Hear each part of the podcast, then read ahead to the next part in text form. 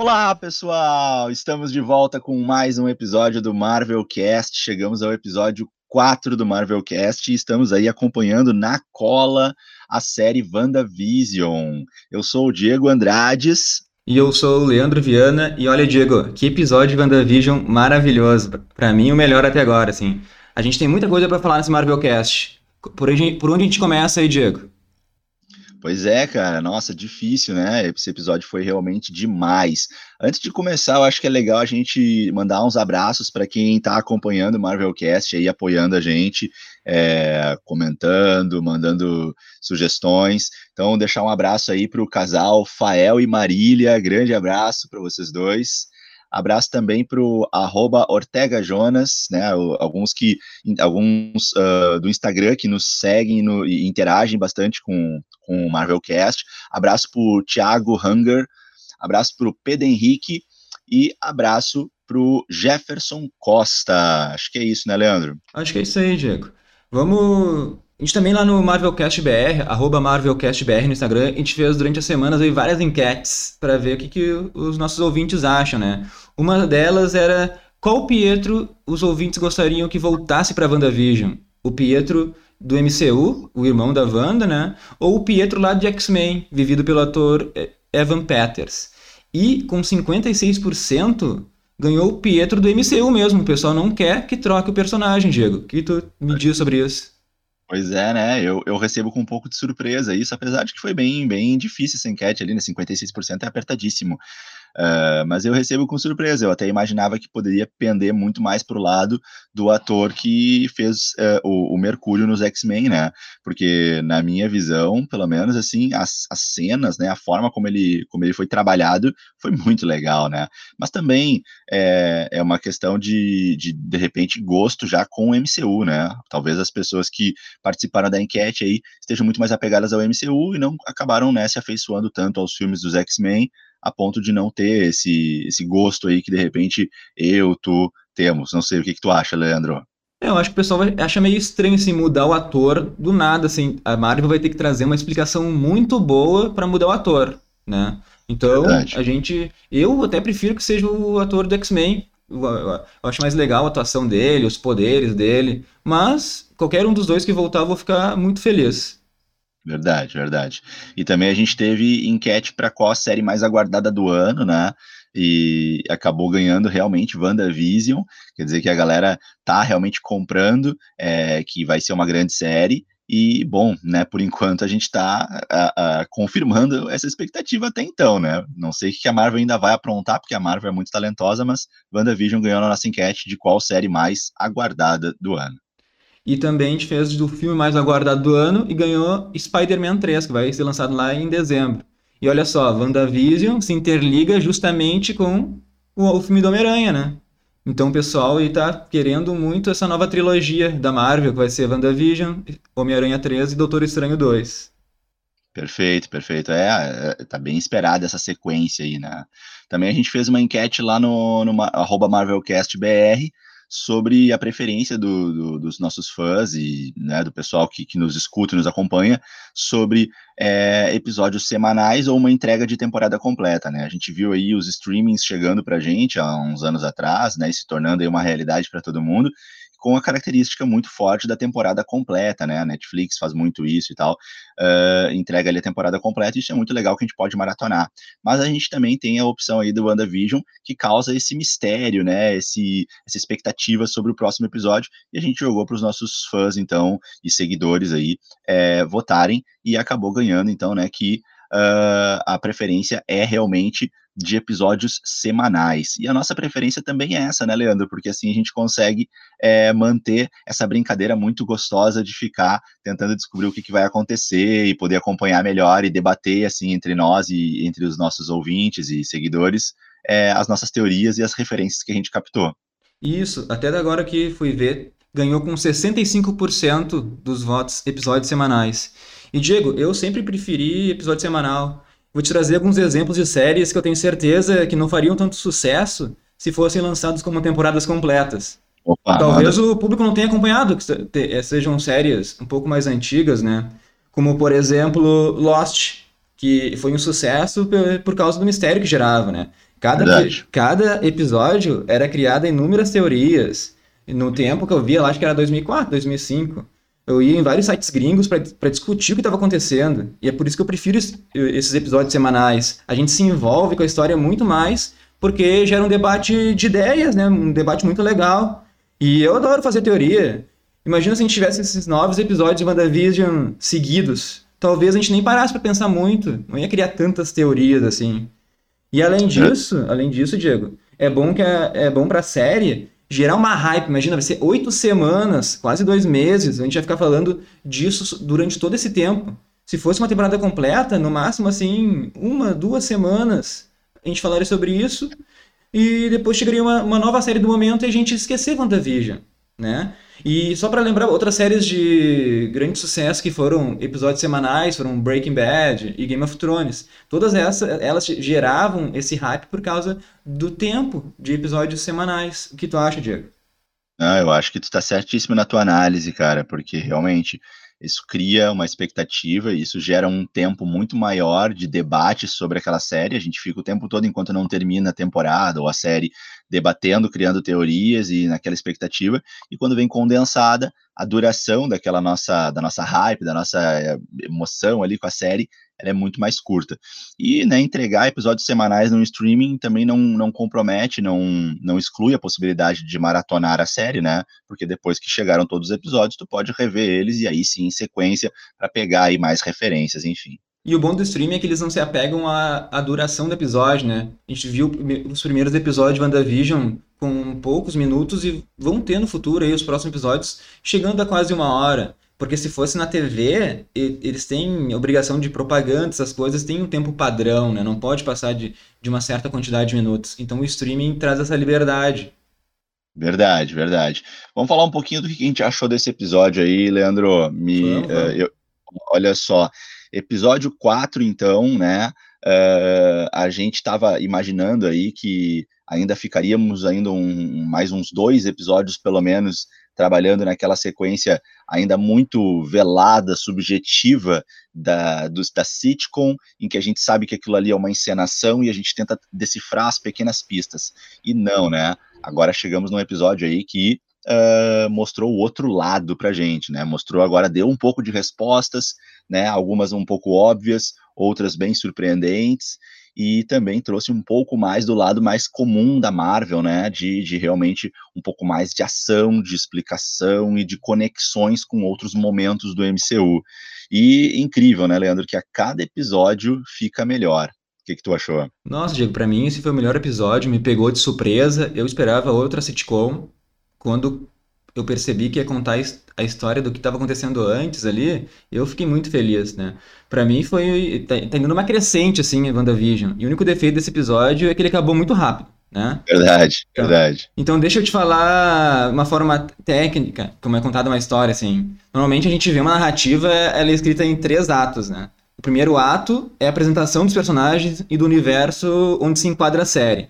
Tá? Esse episódio, para mim, o quarto episódio, foi o começo do segundo ato. Tá? Aqui nesse episódio a gente tem uma mudança, uma transformação, a gente começa a ter algumas respostas.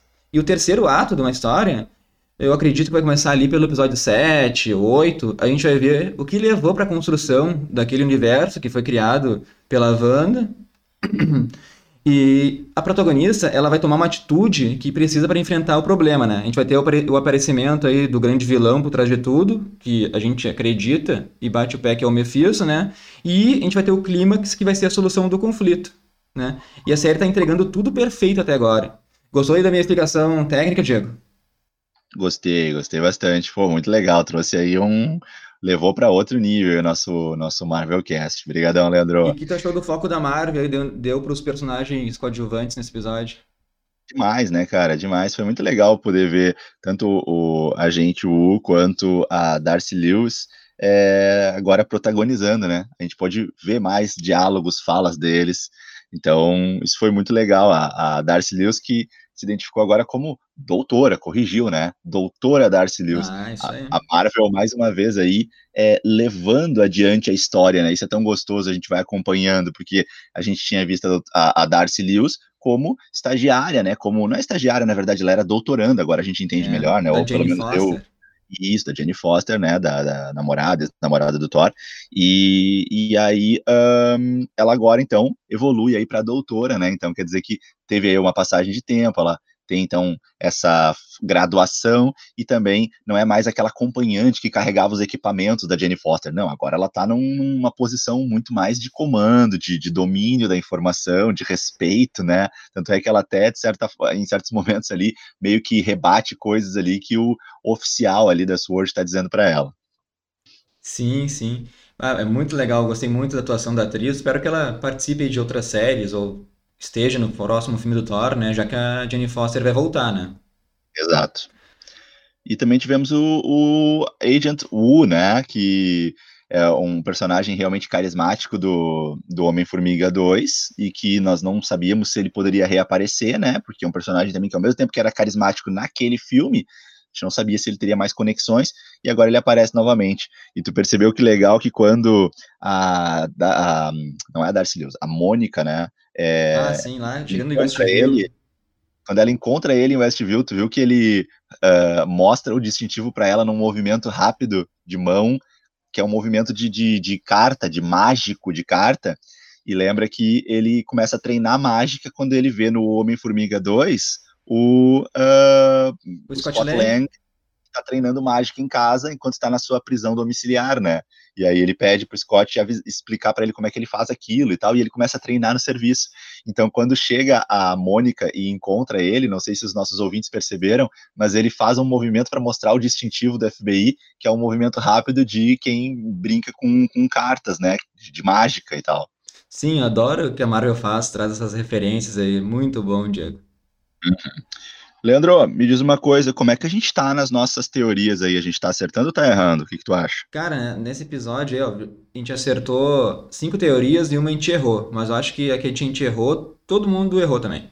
Tá? Então vamos chamar os spoilers aí agora. A partir daqui vai ter spoiler, pessoal. Quem não viu o episódio ou que não se importa de receber spoiler, fica avisado aí. Boa. Tá, então manda pra gente aí, Leandro, quais são as teorias que a gente acertou e errou. Traz Bom, pra galera esse resumo. A gente acertou que o Westview existe mesmo e que as pessoas lá dentro são de verdade, são pessoas reais que, são, que estão sendo controladas pela Wanda. A gente acertou que, de algum jeito, a Sword ia capturar as imagens de Westview. A gente viu lá a Darcy fazendo isso através das TVs antigas. Esse aqui foi muito boa. A gente acertou que no final do primeiro episódio, lembra, Diego? Bem no final, uhum. tá, tá, a câmera vai se afastando e tem alguém. Da, aparece só uma mãozinha da Sword fazendo, fazendo anotações em cadernos. A gente boa. falou que era a Darcy Lewis. E realmente era ela. Essa foi muito uhum. boa. Essa foi boa mesmo. né? A gente, daí outra, outras ali mais pequenas, né? Mas a gente falou que o apicultor era um agente da Sword. É, essa era um pouco mais, essa era um pouco mais tranquila, né? é. né? Porque realmente tinha o símbolo nas costas ali. Mas a próxima aí, Leandro, essa daí foi demais. É, é, E a voz no rádio era do agente Wu. Essa a gente falou também que era o agente Wu se comunicando lá no segundo episódio com a Wanda pelo rádio. Muito bom, muito bom mesmo. Essa e, daí foi, foi demais. E o que a gente errou, né? É que aquele helicóptero que a Wanda achou colorido no quintal dela, a gente pensava que era um helicóptero da SWORD tentando invadir a bolha que a Wanda criou. Mas na é. verdade é. era apenas um drone mesmo que a Mônica Rambeau enviou. É, mas dá pra dizer aí que é um acerto e um erro aí, 50-50, Leandro, porque de qualquer forma era um helicóptero da SWORD. A gente só não imaginava que era um helicóptero não tripulado e em tamanho pequeno. Isso. mas enfim, vamos seguir. E aí, começamos com o episódio aquele primeiro um minuto de episódio, né? Vou até abrir para vocês aqui um, um, uma, um, uma, uma, situação mais pessoal aqui, minha e do Leandro, que a gente foi ver o episódio de manhã cedo ali, logo que estreou, e aí o Leandro assistiu o primeiro minuto do episódio, teve que pausar e me mandar uma mensagem que falou assim, cara, o primeiro minuto já é fenomenal, já é espetacular, não foi mais ou menos isso aí, Leandro? Ah, eu já queria comentar contigo desde o primeiro minuto que estava acontecendo, eu precisava, assim, falar com alguém, porque eu não acreditei no que eu estava vendo, a Marvel, assim, ó, melhor abertura de episódio um dos melhores, assim, que eu já vi, Diego. Verdade. E então, assim, começando o episódio ali, a gente tem a galera voltando do blip, né? Que é então a consequência do momento em que no filme Ultimato os Vingadores conseguem voltando no tempo com aquele desenvolvimento que o Tony Stark conseguiu fazer, né? Aquele GPS de viagem temporal, junto com a ideia do Scott Lang quando volta do Reino Quântico. E então eles conseguem ir voltando no tempo, como vocês acompanharam no Ultimato, vão pegando as joias com a, a, luva feita pelo Tony Stark, o Hulk, né, o Bruce Banner, consegue então é, estalar os dedos e trazer de volta as pessoas que tinham sido é, evanecidas no primeiro estalo de dedos do Guerra Infinita do, do Thanos. Então, quando as pessoas começam a voltar, né, é, a, a, gente não tem muito bem essa volta delas, por quê? Porque daí já vem aquela parte épica do Thanos que dá aquela super batalha do final do Ultimato, né? E aí no Homem-Aranha 2, Longe de Casa, a gente tem um pouco disso contado, né? Ali na escola do, do Peter e tal, e algumas consequências do, do que é chamado a, a partir desse momento de blip, né? mostrando que o que, que, mais ou menos aconteceu nesses cinco anos e tal. E uh, nós temos então aí no início do episódio a Marvel traz de volta esse momento que é um momento que a gente queria muito, né, ver as consequências desse momento do blip, né?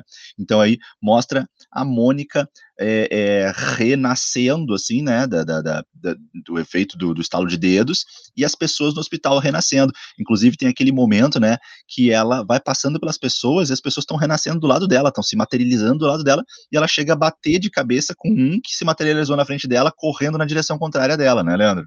Sim, sim, nossa, foi emocionante e genial ao mesmo tempo que a, que a Marvel conseguiu, ela conseguiu ligar a série lá com o estalar de dedos do Hulk, todas as pessoas voltando. E tu viu que é, é a primeira vez que a gente vê o blip reverso, né, Diego? Né, todos começam Verdade. a se materializar, como tu, como tu comentou, né? E enquanto havia passado cinco anos, para quem sofreu o blip, para quem sofreu o blip foi apenas segundos. E tu percebeu Verdade. que enquanto a Mônica estava voltando, viam vozes na cabeça dela, veio ter uma voz da Capitã Marvel chamando ela de Tenente Problema, né? Isso, isso mesmo, Tenente Encrenca, né? É, Tenente Encrenca, a legenda ali, né? Uhum. Sim, sim. E, e, e aquelas frases, para mim, elas estavam um pouco enigmáticas, mas depois conversando, eu e o Leandro, a gente estava é, pensando que numa interpretação mais superficial seriam lembranças de frases da Capitã Marvel, ou frases que até apareceram no filme. É. Mas ainda, ainda fico eu, pelo menos, assim, com uma pulga atrás da orelha que pode ter mais aí para se pescar. Uma das frases era. era uh, uh, na hora da distribuição dos filhos, te deram o que tinha mais coragem, né? Então, acho que era a Capitã Marvel falando para né, a Carol, falando para Maria Rambo e falando sobre a Mônica, né? Sobre essa questão da coragem que a Mônica tinha, né? E isso a Mônica, então, acordando do que parecia ser um sonho, mas a gente só ouve essas frases, né? A gente não vê imagem do sonho, então parece ser isso. E a gente tem também a confirmação da morte da Maria Rambo, né, Diego? Exato, e quando ela, quando a gente vê essa confirmação da morte ali, né, é o choque de, de, de tempo, né, que mostra que foram dois anos depois do desaparecimento dela, e fariam três anos, então, confirmando mais uma vez os cinco anos de lapso, né, desde uh, que durou o blip, né, e, e aí, então, a, a Mônica percebendo isso. Na sequência, a gente tem a Mônica, então, indo conhecer a visitar, né? Conhecer não, visitar a Sword, o que dá a entender que ela na verdade já ia lá com frequência, tanto é que ela chega e tenta passar o cartão dela lá, e de certo por alguma atualização do sistema o cartão dela não funciona mais. Cinco anos, né? Se passaram, muita coisa mudou. Exato, né? A gente sabe que no mundo Marvel, com a tecnologia, as coisas mudam muito rápido, né? E aparece então o novo presidente interino, né? Que vai então receber ela. Eu tava. Manda, Só pra lembrar ali, então, que do momento do blip que ela voltou até o momento que ela vai na Sword, a gente tem confirmação que se passaram três semanas. Apenas três semanas. Ah, isso é muito importante, né? Pra gente ter mais ou menos um encaixe temporal, porque o, o Homem-Aranha 2, que também fala do, do blip que se passa depois, ele tem um tempo um pouco mais longo, né? E, e a gente tem aí a sensação de que o Homem-Aranha 2, o final do filme, vai ser um final que já vai dar início para o próximo, né? Porque é aquele final muito intenso de que é revelada a identidade dele lá no meio de Nova York. Então, é importante a gente mais ou menos encaixar esses tempos, já que, os, já que essas, esses, a série e os filmes estão muito interligados e mais uma vez vão construir uma nova sequência para gente. É importante perceber que, como o Leandro trouxe, a volta da Mônica e o que se passa, então, nesses primeiros episódios de WandaVision, está se passando aproximadamente três semanas após é, o, o, o, blip, após o retorno aí dos evanecidos, após aí a, a, a, as consequências do, do ultimato no final do filme. E daí quando ela tá indo com, com um novo é presidente, né, com um novo líder da, da sua... Presidente interino, diretor interino. E diretor, isso aí. É, ela passa pela foto da mãe dela, né, Diego? E o que, que tu percebeu ali? É, o que eu achei legal foi que tá escrito ali Maria Fóton Rambo, né? E aí Fóton foi um nome apresentado por ti, né, Leandro, na pesquisa que tu entregou pra gente no episódio 3, quem não ouviu, né, por favor, escute lá o nosso episódio 3 do Marvelcast, e nesse episódio, o Leandro trouxe uma pesquisa que ele fez sobre quem foi a Mônica Rambeau nos quadrinhos. E trouxe um pouco para a gente, então, as participações dela, os poderes, e também trouxe para a gente alguns codinomes que ela utilizou depois de ter sido a primeira, né? Ou talvez ter sido uma das, das Capitã Marvel, né? Enfim, mas ela também teve um dos codinomes que era Photon. Então, nos quadrinhos, a Mônica Rambeau teve, em algum momento, foi chamada de Photon. E aí, no MCU, claro, não é exatamente igual, mas faz boas relações e referências. A Maria Rambeau, então, que ali foi, é, é, recebeu o codinome de Photon.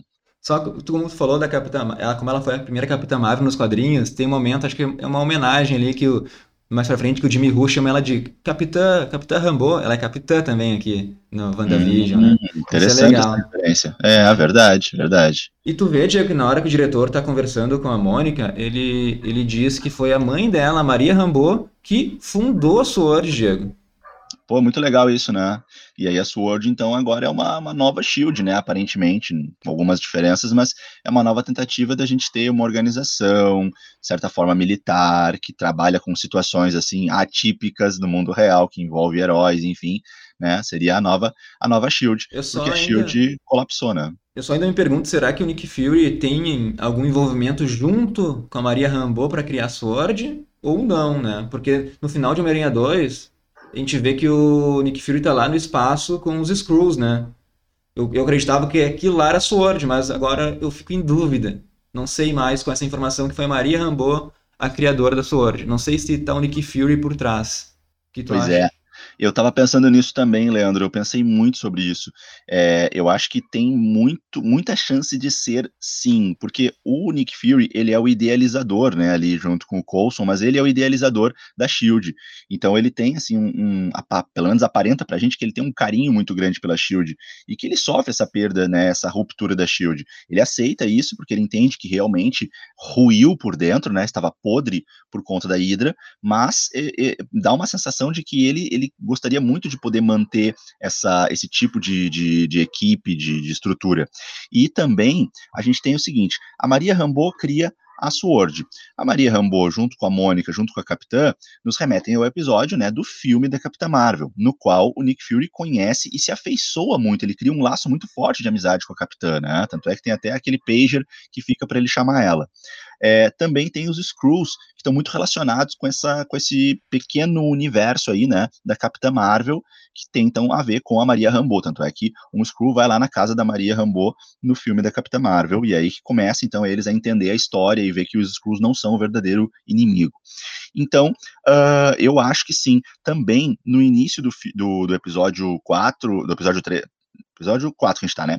No, início do episódio 4 do, do, do WandaVision, é, quando a, a Mônica Rambeau tá conversando com o diretor, o diretor, então, ele fala, uh, ela pergunta como é que estão as coisas, como é que tá, como é que tá os, os astronautas, o pro, projeto dos astronautas, ele fala, eles falam alguma coisa sobre alguma, alguma situação, algum projeto deles envolvendo astronautas, e ele fala, ah, tá muito ruim porque nós perdemos quase todos após o blip.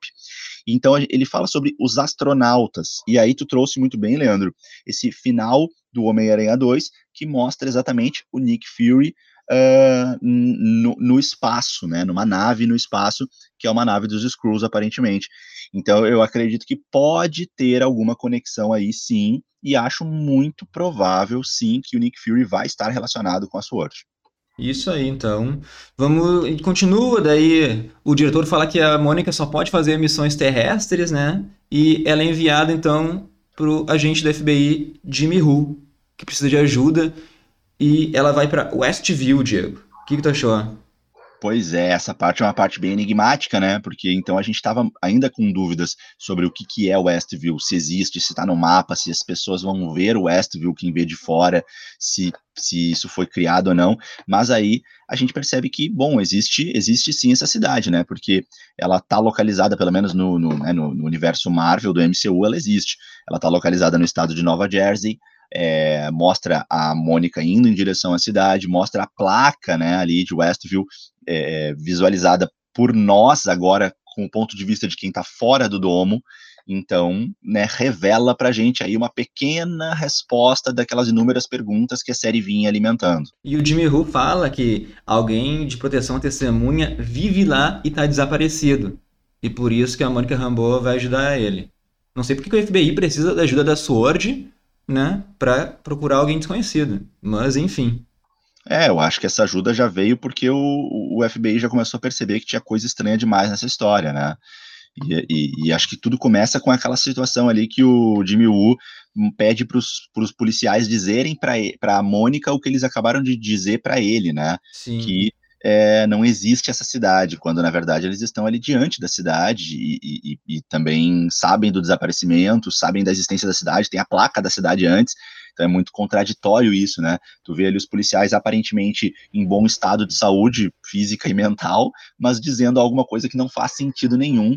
Então acho que o Jimmy Woo já dá uma captada aí que tem coisa além do tradicional do FBI e por isso chama Sword. É, o que eu entendi ali é que todas as pessoas que têm conexão com a cidade, elas não estão lembrando que existe. E até as pessoas que têm os familiares desaparecidos, eles não lembram. Então, a gente pode ver que é os poderes da Wanda afetando além da bolha, né, Diego? É, é, a gente tem essa teoria aí de, de como explicar esse esquecimento dos policiais ali, né? E Nova, Jersey, e Nova Jersey, Diego, eu fui pesquisar no mapa, Nova Jersey é o estado onde fica Nova York. E quem é que tá em Nova York? Homem-Aranha e Doutor Estranho. Então, talvez por essa proximidade é o que vai afetar diretamente esses próximos dois filmes. Verdade, verdade. O Matt Murdock também tá em Nova York, ah, não verdade. e, e, é. e, no Marvel Cast lá a gente tem a teoria que o, o, o ator que fez o Demolidor na Netflix já gravou cenas hein, pro Homem-Aranha 3. É, verdade, verdade. E, e, aparece num, num jogo, não aparece? Num, num dos jogos do Homem-Aranha, do Play 4? Aparece, aparece só como referência, acho. Aparece o, o, né? o escritório de advocacia isso, dele. Isso, isso. É. Bom, então vamos seguir um pouquinho, Leandro. O que mais que a gente pode comentar sobre esse episódio maravilhoso a aí? A volta da doutora Darcy Lewis, Diego. O que, que tu tem a me dizer sobre isso? Pô, muito legal, né? Começa, como a gente falou antes, do uh, um dos oficiais da SWORD chamando ela, senhora Darcy Liu, senhorita, e ele fala, e ela fala doutora. Então isso ela fala pra gente, né? Ela fala pra gente assim, pra gente dizer aquele uau, que legal. Sim. Agora ela já é uma doutora. Em astrofísica. Doutoranda, né? em astrofísica, é verdade. E, para mim, assim, a cena inicial ali da participação dela, que começa a, a, mexer muito, assim, com as nossas teorias e pensamentos, é quando ela fala que ela capta ali com, a, com o equipamento dela uma enorme RCFM, né, que é a radiação cósmica de fundo em microondas. E aí depois é, chega um dos oficiais ali da SWORD e dá uma, uma, uma costurada melhor nisso pra gente, dizendo que ele sabe que isso é uma radiação é, emitida da época do Big Bang, ou seja, uma radiação que teria uma origem muito antiga, né? Algo que não faz sentido a gente identificar aqui no nosso mundo nesse momento, pelo menos é uma coisa difícil de explicar. Também quando ela fala pela primeira vez, ela fala duas vezes assim próximas nessa radiação, né? E para mim, quando aparece duas vezes seguidas é porque tem alguma coisa forte aí, né? E aí, quando ela fala na primeira vez, ela fala que a quantidade é uma quantidade colossal, né? Colossal é uma palavra muito forte, a gente costuma usar essa palavra mais realmente no, no sentido de ou mitologia ou de heróis, né? né? O colossal é uma coisa gigante, assim, incrível, né? Então, uma quantidade colossal de uma energia que não faz muito sentido a gente identificar nos dias de hoje, né? Radiação cósmica.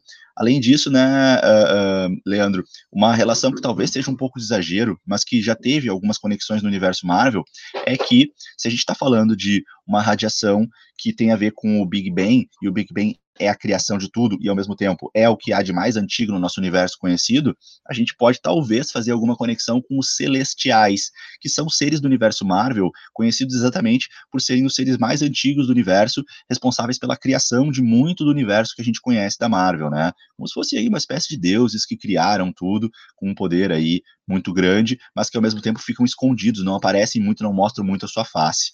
Esses celestiais, eles aparecem no episódio do é, Guardiões da Galáxia Volume 2, quando o, o Groot, não, não é o Groot, é o Rocket e o... Como é que é o nome do pai do, do, do Peter Quill lá? Yondo? Yondo, isso. Quando eles estão viajando em direção ao planeta onde está o pai do, do, do, do, Peter, e eles estão fazendo aquele monte de saltos, né, que eles chamam, que é quando a nave ali, ela entra em velocidade da luz e, e passa nos buracos de minhoca, e quando eles estão passando por aqueles muitos locais nas, nos saltos da nave, não sei se tu tá lembrando, Leandro, sim, é a sim. cena que aparece, né, em todos os filmes tem aquela cena brincalhona, em que aparece o, o Stan Lee, e o Stan Lee tá sentado numa espécie de meteoro, com os celestiais em volta, né? Não sei se não é daqui a pouco até a cena pós-créditos, eu tô confundindo. Não, não, é no meio do filme mesmo. É no meio do filme? Uhum. Então, é isso. E aí no final do filme ele pede uma carona para casa, né? Então na cena pós-créditos. Agora que tu falou, eu só não lembro, o pai do Peter Quill, ele chega a ser um celestial também ou não? Olha, eu não tenho certeza, mas é possível que sim. E eu acho que ele é, Agora porque acho que ele fala no momento que ele é uma espécie de criatura celestial, acho que é. ele fala isso no filme. Então, ah, ah, pode ser alguma, pode ter alguma relação, mas ao mesmo tempo eu acho que seria uh, ir longe demais, né? E eu acho que pode não ser tanto assim a referência, né? Dessa radiação cósmica ter a ver com os celestiais. Não sei, daqui a pouco eu acho que isso fica muito, muito amplo, muito abrangente aí para explicar tudo isso e envolver tudo isso nesse, nessa nova história que está sendo contada. O que, que tu acha, Leandro? É, eu acho que é uma, uma baita teoria que tu falou.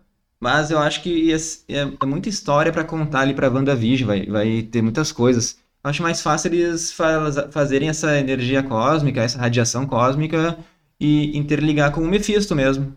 Ele que está por trás ali, ele tem um poder cósmico também. E como ela é, uma hora ela diz, né, que a radiação está no limite seguro, mas não garante que essa radiação vai crescer. Talvez a bolha lá que a Wanda está, ela possa começar a crescer e trazer mais, mais lugares e mais pessoas para dentro daquela realidade que ela está criando. O que tu acha, Diego? Não, eu acho que é isso mesmo. Acho que a fala da Darcy Lewis é exatamente nesse sentido, porque o, o, o a gente da, da Sword ele fala, né? Ah, mas não é uma quantidade tão grande. Ela fala, por enquanto, né? Ela fala que, que tá crescendo aquilo e que ela percebe ali um padrão de crescimento que preocupa, né? E a gente chega no momento que a Darcy consegue sintonizar as TVs, né, de acordo com a época. Ela utiliza uma TV diferente e está conseguindo monitorar o que está acontecendo lá dentro de Westview. Ô Diego, eu me pergunto, será que como é que ela, como é que ela consegue transmitir? Como é que ela conseguiu pegar esse sinal de transmissão? Será só um efeito colateral da radiação cósmica? Ou tem alguém lá dentro enviando essa, essa transmissão? Porque a Wanda não sabe que estão assistindo ela. Pois é, eu não sei. Aí, para mim, é uma pergunta ainda muito sem resposta, né? Porque realmente seria uma falha muito grande, assim, é, não, não, não, não ter a intenção de enviar essa mensagem, ainda mais que ela tá formatada para TV, né, cara? Então, eu acredito que sim, que, que, essa, que isso é, é uma mensagem enviada por alguém. E aí, sendo enviada por alguém, se a gente vai acreditar nisso, quem será que poderia estar enviando essa mensagem, Leandro? Eu acho que eu acho que pode ser a Agatha Harkness, que ela está consciente lá dentro do que está acontecendo e está enviando. Mas não, não consigo ainda fazer uma boa teoria sobre isso, porque eu também acredito que ela seja vilã. Ela, ela, é. ela seria um agente duplo, né? Trabalha para o vilão e também quer tentar sair daquela realidade criada pela Wanda. Pois é, eu acho que a Agnes está exatamente posicionada aí como uma agente dupla, uma agente dupla, né? Porque se a gente for buscar um pouquinho de base na bibliografia, né, nos quadrinhos, é, ela, ela já foi uma mentora da, da, da Wanda, mas ela também já esteve ligada ao Mephisto. Sim, e aí nós temos a, a, teoria de que o, o Ralph né, que não aparece em nenhum momento, pode ser o Mephisto. A gente também já percebeu a Agnes muito próxima da Wanda, querendo ajudar e conduzir ela lá dentro, né? E então uma um bom encaixe, e aí vamos nós para mais teorias, um bom encaixe seria a Agnes relacionada com o Mephisto, talvez é, até querendo se desfazer dessa relação, mas não conseguindo, dado o poder incrível Sim. do Mephisto. Aí ela pode também se aproveitar um pouco dessa confiança que o Mephisto tem nela, para tentar conseguir informações, entender o plano dele e, de certa forma, ou tentar conseguir escapar, mas precisa de ajuda para isso, ou até mesmo ajudar a Wanda. E até nesse sentido, Leandro, eu penso que as propagandas que a gente viu nos episódios, e que, uma pena, né, não tivemos propaganda no episódio 4, mas as propagandas que são tão legais ali, eu acredito que elas podem ser sim uma mensagem da Agnes para Wanda. E até não só para Wanda, né, como tu mesmo disse, se esse sinal está sendo enviado para fora, com um, num sentido de uma mensagem, né, de certa forma, é, pode ser também um, um, certo pedido de ajuda, uma certa mensagem que as propagandas são para a Wanda, mas todo, todo o, o que está acontecendo é para quem está fora. Então eu tenho aí uma, uma pequena uma, uma, pequena aposta, né, que a gente foi construindo juntos, eu e tu, né, Leandro, sim, sobre sim. É, a Agnes aí e o papel dela lá dentro. Acho que é mais ou menos por aí. É, eu acho que a gente vai acertar. Muita coisa a gente está acertando, Diego. Isso aí, isso aí. Tá, e aí eles começam a montar lá o quadro, né, Leandro? na parede lá com o, o Jimmy Woo. E isso, aí, isso. Conta um pouquinho pra gente aí como é que é esse momento aí do quadro, das fotos. A gente tem a identificação de várias pessoas, a gente percebe que são pessoas reais, eles veem lá a identidade ou a carteira de motorista fixada na parede, mas tem duas ou até três pessoas que eu posso dizer agora que não aparecem no quadro. A Agnes tem a fotinho dela lá, mas não tem nenhuma identificação. Isso me leva uhum. a crer, né, que a gente comentou, né, tu, tu trouxe a hipótese dela ser uma bruxa. E se ela é uma bruxa, ela deve ter o quê, 200, 300 anos? Então não tem identificação, não tem como saber quem ela é. Sim. Também não aparece a foto da Dory, então uhum. ela pode estar uhum. ligada com a Agnes também, ser um tipo de bruxa. E nem o Ralph, eles não pegaram nenhuma imagem do Ralph, pelo visto. Que verdade. acreditamos que possa ser o Mephisto. Verdade, verdade. É, e, e, a gente também tem a curiosidade muito legal que, que o Leandro pesquisou pra gente, né? Que os, os hearts do episódio 1, no episódio 4, quando eles identificam ali na, nas fotos no quadro, né, da, da FBI e da SWORD, eles falam que são os atores Todd e Sharon Davis, que na verdade eles são referências, uh, eles não são, não são referências aos quadrinhos da Marvel, mas uh, o Sharon Davis é na verdade o diretor de arte superior, supervisor, desculpa, da série na, na vida real, da série WandaVision. Então essa essa brincadeira aí, né, com o, o diretor de arte, né, o Sharon sim, Davis. Sim, muito legal. Deve ter mais. Deve ter mais referência aí, mas aí não deu tempo de a gente pegar todas. Verdade, verdade. E a gente tem também a, a parte que aparece quem era aquele picultor, né, Diego? No final do episódio 2 ele é revelado aqui. A gente viu que ah, ele, verdade. A gente viu que ele foi enviado pelos esgotos, pelos esgotos de Westview em um traje ali que parece ser contra a radiação, né, ali da Sword. E ao entrar na realidade da Wanda, ele se transforma numa roupa de apicultor. Uhum. Só uma coisa que eu te é. pergunto, daí no final do episódio 2 a Wanda fala não e rebobina, né? não sei se o agente saiu ileso após a Wanda dizer não, porque ele não aparece mais. Verdade, verdade. O que será que aconteceu com ele, né? Verdade. A Wanda, quando ela refez ali aquele momento, não, não mostrou para onde que ele foi, o que, que aconteceu com ele. Então, não sei, é mais uma, uma questão aí que fica sem resposta por enquanto. Não tenho nem, nem muita teoria para isso, não. Sim, sim. E vamos para a parte legal, que é o momento que o agente Ru escrevendo no quadro todas as perguntas que os próprios telespectadores têm, Diego. Verdade, verdade. Ali foi sensacional, né? Ali eles estão assim meio que interpretando a gente, representando a gente, né? Então, esse episódio aí foi um episódio para de certa forma nos acalmar um pouco e dizer que beleza, essas perguntas nossas são as perguntas realmente que eles estão se fazendo, né? Vamos então, então pergunta por pergunta. Vamos analisar. Tá, vamos lá. A primeira então, uma... é o que são as formas hexagonais, Diego.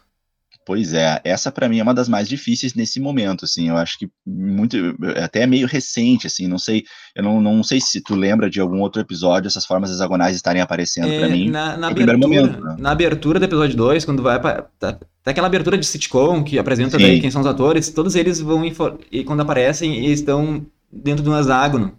Hum. É, aparecem a essa série vai ser estrelada por WandaVision, daí aparece ela e tem um ela tá dentro de um hexágono. Esse hexágono, uhum. ele, ele aparece em vários momentos. Até o tá. campo, aquele campo magnético ali que a Wanda tá criando, é um hexágono, né? Sim, sim. Então... Bom, é, buscando um pouquinho na história do MCU, né, que seria a nossa referência mais forte para a gente poder trabalhar em cima, eu só me lembro de hexágonos, Leandro, no filme Homem, uh, Homem-Formiga 2. No Homem-Formiga 2, quando o Dr. Pym está construindo aquele, aquela máquina para tentar, né, com o, o campo quântico, poder uh, entrar ali na, na, na, dimensão quântica e encontrar, né, a, a, como é que é o nome, cara?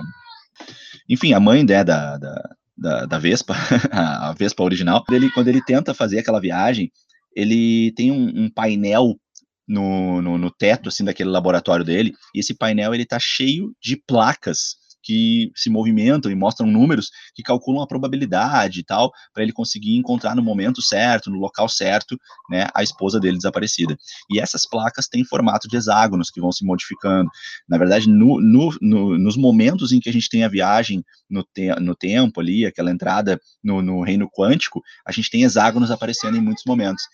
Então, o que, que, eu penso, Leandro, como uma tentativa de teorizar um pouco em cima disso, eu penso que é, pode ter a ver com a questão iniciando a questão do multiverso, iniciando a questão da viagem entre universos, né, por conta desses hexágonos que aparecem no Homem-Formiga 2, e no Homem-Formiga 2 a gente começa a ter aí o primeiro caminho aí que nos permitiu é, resolver o problema do Ultimato. A gente pode também para o lado ali, sempre levar para o lado do Mephisto, que o hexágono tem seis lados, o número seis é o número do capeta, e essas coisas também, né, Diego?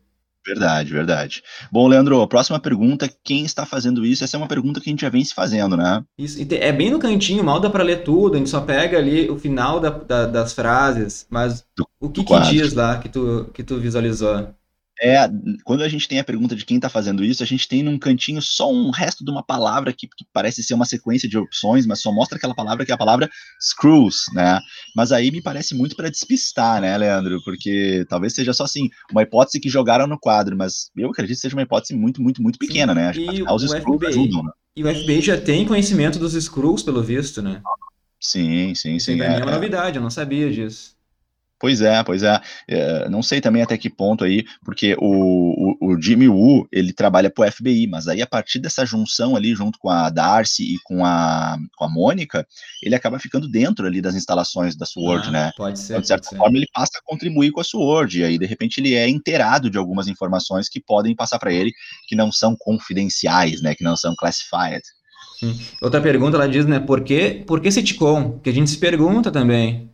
Que uhum. a gente já uhum. trouxe a teoria que deve ser da infância da Wanda, que ela, ela via sitcoms com os pais dela, com o irmão dela, Pietro. Ela via aquela vida perfeita de uma família feliz, então ela quis projetar isso para que ela tenha essa vida feliz.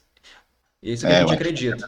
É, eu acho que essa é a melhor hipótese também. Tá um pouco difícil de responder essa pergunta, né? É. E para mim aí a pergunta mais tensa e que inclusive encontra no final do episódio um momento extremamente tenso assim, é se o Visão está vivo, né?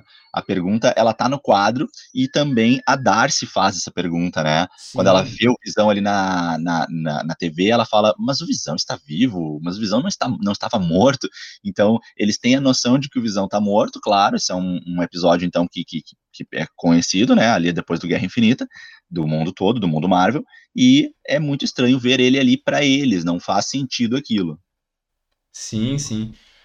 Aquela, aquela. Depois vamos comentar mais sobre essa cena do Visão aí, que foi chocante, Diego. Sim, sim. Bom, e aí então a gente tem o agente U tentando se comunicar com a Wanda. Aquele momento é muito legal, porque ele, ele esse episódio ele tá, ele tá mostrando pra gente a, a visão de fora, né? Ele tá mostrando o outro lado daquelas cenas que a gente tinha visto dentro dos episódios da sitcom, né? E aí tu já tinha falado no episódio, né, Leandro? Eu achei que foi muito legal ali a tua percepção que provavelmente quem falava no rádio com a Wanda, acho que é no episódio 1, né? Ou episódio 2, episódio 2, né? Quem falava com a Wanda pelo rádio muito provavelmente poderia ser o Jimmy Woo, já que ele aparecia no trailer, né? Já que ele tá participando da série. Então, uh, como uma voz de homem ali, tu já mais ou menos identificou, e aí a gente teve a confirmação, né? A gente viu como que isso aconteceu, que né, a, a Darcy conseguiu uma forma aí de, quando o rádio estivesse por perto, enviar uma mensagem para eles. Sim, e nesse momento a Darcy está assistindo pela TV a série que a Wanda está exibindo, e tem um corte ali, ela não vê a cena completa que a gente viu, ela não vê a Dory se machucando e cortando a mão, Diego. Então Verdade. alguém tá fazendo essa censura, que talvez seja o vilão. É, eu acho que é o vilão, mas é o vilão é, é, é persuadindo a Wanda, né? Sim, acho sim, que, porque... para quem vê, para quem vê isso é a Wanda que está fazendo, mas eu acredito que a Wanda está fazendo isso porque ela está sendo de certa forma dominada, Sim, influenciada, não sei, pelo vilão. É, em algum momento ela vai perceber que aquilo que ela está fazendo tá faze... está fazendo mal para as pessoas. Uhum, também acho. E a gente tem a cena completa também, né, Leandro, da, da Wanda nesse episódio expulsando a Geraldine, que essa cena fica apenas subentendida no episódio 3, né? Sim, sim. E tu vê ali- e tu vê que a Wanda ela tem conhecimento dos poderes dela. E ela é muito poderosa e é muito legal essa cena. Sim, verdade, verdade. Aí é uma cena que nos traz um pouquinho de volta aí os poderes e os heróis mesmo, né? Que, que me relembrou, bom, estamos falando de Marvel, estamos falando da feiticeira escarlate de seu poder, né? Aí mostrou ali as mãos dela com aquela energia vermelha dela, né? E depois arremessando muito longe a Mônica e reconstruindo ali a, a parede. Hein, Diego? E será que quando a Wanda arremessa a Gera- a Geraldine pra fora, ali usando os poderes, é capaz, a Geraldine, que é a Mônica Rambeau, é capaz dela ganhar algum tipo de poder, como ela tem nos quadrinhos? Pois é, não sei. É, eu acho que existe a possibilidade, mas ao mesmo tempo acho que seria muito brusco, né? Muito repentino, assim, não sei. Eu acho que algo como uma explosão, algo como, né, sei lá, um- uma energia mais, mais forte, Sim, talvez. porque ela passou pela essa radiação cósmica. É, é, é, por um lado, sim, por um lado, sim. É, Eu acho que pode ser, pode ser uma forma de, de- de dar poderes para Mônica Rambeau. A gente sabe que a Mônica Rambeau se torna um, um- um super-herói no- nos quadrinhos, mas não sei, Leandro, assim, eu, eu acredito que, que, que é um pouco raso demais, assim, sabe, para as explicações de como surgem os heróis da Marvel. Sim, sim. Eu acho que acho que precisava de algo um pouco mais intenso. Vamos pegar ali, por exemplo, a Capitã Marvel, é uma explosão gigantesca, assim, né, que envolve ela de, de energia, né? É, então a maioria dos heróis tem uma explicação assim um pouco maior. Mas enfim, não não, não quer dizer, né? Alguns foram foi realmente uma coisa um pouco mais rápida. Então pode ser sim, pode ser uma forma de introduzir a Mônica como super heroína com poderes no universo aí e na série. Então agora a gente vai pra cena mais chocante, a cena de terror da série, Diego. Que é o momento que aparece o Visão morto na frente da Wanda. Verdade, nossa, essa cena foi muito desconfortante, né? É, eles conseguem ali, num momento muito rápido, deixar a gente assim, assustado com aquilo, porque o Visão tá ali com os olhos brancos, ou sem olhos, não me lembro, e tá com aquele buraco enorme na testa, né? Que é sem a joia, é, e também tá com a, a- o tom da pele dele escurecido, né? Ou seja, ele tá com a mesma fisionomia que ele fica é, quando o O Thanos, Thanos. arranca, né? A joia dele no Guerra Infinita. Sim, sim. E daí eu fico me perguntando, será que a Van, será que foi um momento assim de susto da Wanda? Ou será que ela pegou o corpo morto do Visão e reanimou aquele corpo? Ou é só, ou ela só projetou algo da mente dela ali? Eu fico com essa pergunta, será que aquele que o Visão ali é um corpo morto que ela está projetando ou apenas uma projeção? Não sei se conseguiu me entender, Diego. Não, eu consegui, eu consegui. Realmente é uma dúvida que a gente vai ter que acabar levando para mais uns episódios, né? Porque fica essa dúvida.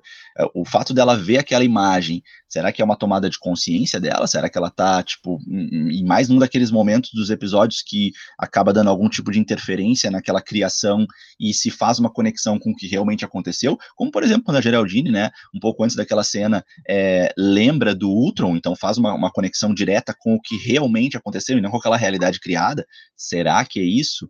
Ou será que, uh, na verdade, ela, ela consegue ver através daquela, daquela máscara de realidade que ela pode estar criando e seja realmente o corpo morto do Visão, mas reanimado e, e mascarado por poderes mágicos ali de maquiagem, que ela consegue, então, mostrar para todos e enxergar ele vivo com aquela aparência dele. Fica essa dúvida entre essas duas possibilidades. Concordo contigo, Leandro. Não sei ainda qual é. E agora, por enquanto, não tem muita teoria, não.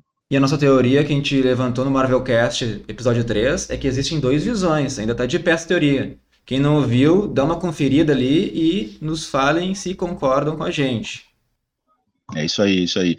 Legal quem quer brincar de teorias com a gente tentar apontar falhas, né, na teoria. Isso é uma brincadeira legal, assim, né? E a gente não vai ficar brabo nem nada com isso, né? Tenta mostrar pra gente, não, acho que essa teoria não pode ser assim porque aconteceu isso em tal episódio. Que essa, esse debate de argumentação é que é, é, é o mais divertido aí pra gente, pros verdadeiros fãs aí do universo Marvel. Leandro, no final do episódio, então, a Geraldine é arremessada para fora da, do domo, né? E quando ela cai, ela revela como se tivesse uma, uma certeza, uma descoberta, como se tivesse impactada, né? E ela fala, então, tudo obra da Wanda. E nesse momento ela coloca a Wanda, então, como a responsável por criar tudo isso, e fica, né, essa expressão obra da Wanda, né? Ela fica uma expressão carregada de negatividade, como se a Wanda fosse, então, a vilã. Então, nesse momento, eu fico com a sensação de que a série começa a apontar e tentar confundir a gente, é, num sentido de pensar que a Wanda, que a feiticeira escarlate, está aí se tornando vilã. O que acontece em, em, algum momento nos quadrinhos, né? Embora seja um momento curto dos quadrinhos, que a Wanda se torna vilã, né? essa frase me deu a certeza que a Wanda não é vilã. Também acho. A Marvel não ia colocar no episódio 4 e é, apresentar o vilão já. Faltam cinco episódios, falta muita coisa para acontecer. Então, ela tá despistando, como tu disse, pra gente descobrir lá no terceiro ato quem vai ser o grande vilão. Verdade, verdade. É, para mim é isso, é a, é a, leitura mais óbvia, né? Me parece ser um, um, clássico roteiro aí, em que mais ou menos no meio da, da sequência do roteiro a gente tem aquele despiste, né? Tanto dos. Skrulls, que foi mais bobo, mas também aí nesse momento aí da Geraldine, que é uma personagem importante, que vai lá perto dela, que é arremessada para fora, trazendo aí algo que poderia ser uma, uma informação muito muito importante, muito quente, mas que na verdade não é, né? É, é até porque ela teve pouco tempo de contato lá dentro com a Wanda, né, para poder perceber, e ainda com esse contato também não sei com que consciência que ela teve esse contato, né? Ela poderia estar com a consciência dela totalmente dominada por aquele aquela aura, aquele domo, né, lá dentro. E já entrando nas expectativas do próximo episódio, com essa frase da Geraldine e da Mônica Rambeau, a Sword então vai tentar entrar de todos os jeitos, acreditando que a Wanda é a vilã. Então vai ver aí uma ofensiva grande nos próximos episódios, Diego. Ah, normal, né? E essa é a característica dessas instituições militares, né, nos filmes, né, de, de tipo, temos que resolver o problema a qualquer custo, né, temos que tomar as medidas necessárias. Então aí a gente pode ver, de repente, um lado da Sword mais mecânico, mais militarizado, querendo tomar atitudes mais drásticas, e daqui a pouco um lado mais heróico e mais humano aí, de repente representado pela Darcy e pelo Jimmy Woo, né, protagonizado por eles aí, querendo proteger, querendo esperar, não, acho que não é por aí, acho que a Wanda não faria isso, vamos entender melhor o que está acontecendo. Eu acredito num, num, com uma continuidade aí dos eventos, trabalhando um pouquinho nesse sentido. E o próximo episódio, Diego, como tu tinha comentado que os anos 80 seria o Halloween, vai ser já o quinto episódio de WandaVision, né? É um episódio que eu tô querendo muito ver, que vai aparecer o Visão e a Wanda com seus uniformes clássicos dos quadrinhos. E também nos trailers a gente percebe que vão aparecer vários outros personagens, até crianças, na cidade de Westview, o que comprova aquela plaquinha lá do começo do episódio, que diz que na cidade existem três mil e tantos habitantes. Verdade, verdade. É, a, a, a gente fica aí na expectativa por esse episódio, porque a, gente não sabe que brincadeiras que virão, e eu fico muito na torcida para que tenha bastante sitcom nesse episódio, porque eu fiquei muito, né, com saudade. Apesar de que a gente gosta do Marvel épico e das explicações, mas eu queria mais um pouquinho aí de sitcom, e como a gente vê nas cenas, né, dos trailers, a gente vê aí as cenas dentro, né, daquela realidade sitcom deles ali, né, daquela da, da, da TV, do show ali, do Visão andando com aquele uniforme pela rua, com as crianças brincando, e da Wanda também com o uniforme clássico dela de feiticeira escalarte dos quadrinhos. E como a gente falou já em alguns podcasts atrás, nós vamos ver os filhos da Wanda além de bebês. Eu tenho quase certeza que a gente vai ver ali eles crianças e talvez até adolescentes. Vamos ver se Mas... essa teoria a gente acertar também, Diego. Vamos ver, vamos ver. Leandro, uh, eu tenho uma surpresa para a galera aí, mas eu vou deixar ela para o nosso áudio pós-créditos. E eu acho que a gente já pode mais ou menos encaminhando a nossa despedida. Tem mais alguma coisa que a gente deixou de falar de importante? O que, que tu acha? Bah, Diego, agora não, não tô lembrado. Tá. Então acho que eu vou me despedindo e, e vamos, vamos se despedindo mais ou menos aí da, do pessoal. E mas por favor fiquem com a gente mais um pouco, porque eu tenho uma novidade aí para contar para vocês do nosso áudio pós-créditos, que acho que nem o Leandro tá sabendo aí, que eu, eu peguei ela agora há pouco, assim, antes da gente entrar no ar. Uh, mas então, galera, para a gente fazer nossa, nossa, nossa despedida, lembrar vocês que esse é o nosso quarto episódio do Marvelcast. Se você está assistindo pela primeira vez esse episódio, dá uma conferida nos episódios anteriores para que as coisas façam mais sentido, para vocês acompanharem bem a estruturação das nossas teorias e até poderem ir acompanhando o que, que a gente já está acertando. É, também sigam a gente na, no Instagram, na nossa rede social com mais conteúdo visual, no MarvelCastBR, além das informações que a gente passa lá com imagens de novidades, boatos, né? É, também a gente uh, fala um pouquinho das nossas teorias e brincamos bastante aí nos stories com interativas sobre série preferida, herói preferido, teoria que você acredita. Então participa lá com a gente também no arroba MarvelCastBR. Não é isso, Leandro? Isso aí, Diego. E agora eu tô ansioso aí para saber qual é esse áudio pós-crédito que tu vai nos trazer. Beleza, vamos lá então. Bom, no episódio 3, o Leandro trouxe pra gente aí o documentário, né? Agora até me esqueci o nome, Leandro. Como é que é o nome do documentário aqui? É o Be Behind the Mask. Behind the Mask, exatamente, que tá para ser lançado aí em fevereiro, né? E que é um filme, um documentário aí que vai trazer é, um pouco mais do universo Marvel, que é o que a gente esperava do Legends, a gente comentou isso no episódio 3. E tava dando uma mexida no Disney+, não sei se os nossos ouvintes já perceberam, não sei se tu já percebeu, Leandro, não vi, mas não estreou, vi estreou no Disney Mais agora. É, não sei se foi ontem, anteontem, se foi hoje, mas estreou um novo documentário, é um docu-série que ele chama, tá classificado assim, inclusive na, na plataforma. São seis episódios e ele se chama Terra 616. E é um documentário em seis episódios que fala sobre o mundo Marvel. Então é mais uma brincadeira ah. da Marvel aí, ah. Bem legal para vocês assistirem. Eu dei uma, uma, uma, um scroll rápido ali para ver o que, que, tinha em cada episódio, e são episódios bem legais, assim, deixa eu até ver se eu consigo visualizar rapidamente para ler para vocês, mas são seis episódios, e Terra 616, né, Leandro, é um cenário clássico aí dos quadrinhos. Não sei se tu quer falar um pouco mais, tu sabe um pouco mais sobre isso, mas é, é a questão dos multiversos, né? O Terra 616 está relacionado com isso, não é? É, pelo que eu lembre, é, é um multiverso, né? É uma outra realidade da, da Marvel. Isso, aqui, ó. É, é, na verdade, não é Terra 616, eu falei errado, é 616, tá? Ah, só 616. Então, isso, 616 é o nome, tá? Então, por exemplo, o primeiro episódio fala sobre o, a criação do Homem-Aranha japonês e como aconteceu esse crossover cultural. Eu nem sabia que existia Nossa, isso. Que legal. Né? Segundo episódio, mais alto, mais longe, mais rápido é o nome do episódio, e a, e a descrição é que ele explora como elas encontraram formas de contar histórias de representação e inclusão. E aí são umas pessoas que estão contando histórias sobre a, as heroínas da Marvel para meninas, crianças, né? Então aqui uh, é, é, eles estão falando sobre o que, que, os reflexos da Marvel no nosso mundo, sabe? Por exemplo, aqui o episódio 3, ó, artistas incríveis, como a vida de artistas espanhóis impactaram seu trabalho uh, ilustrando Miles Morales e Garota da Lua. Que legal. Né? Aí o episódio 4, Achados e Perdidos. Paul Shear está à procura de personagens esquecidos da Marvel Comics. Olha que legal esse episódio. Nossa. A gente vai ver personagens desconhecidos, né? Que daqui a pouco aí vão, tem... vão aparecer filmes. Tu tem a duração dos episódios aí, Diego? Olha, eles têm aproximadamente 50 minutos os episódios, oh. tá? Tem um deles aqui de uma hora e 10, 53, 53, 48, 43. Aí tem aqui, são, são oito episódios, falei errado. Tem um aqui que tem uma, uma foto de uma, uma pantera negra mulher aqui, a foto. E aí tá traje perfeito, um olhar íntimo sobre cinco cosplayers talentosos em suas jornadas à Comic Con de Nova York.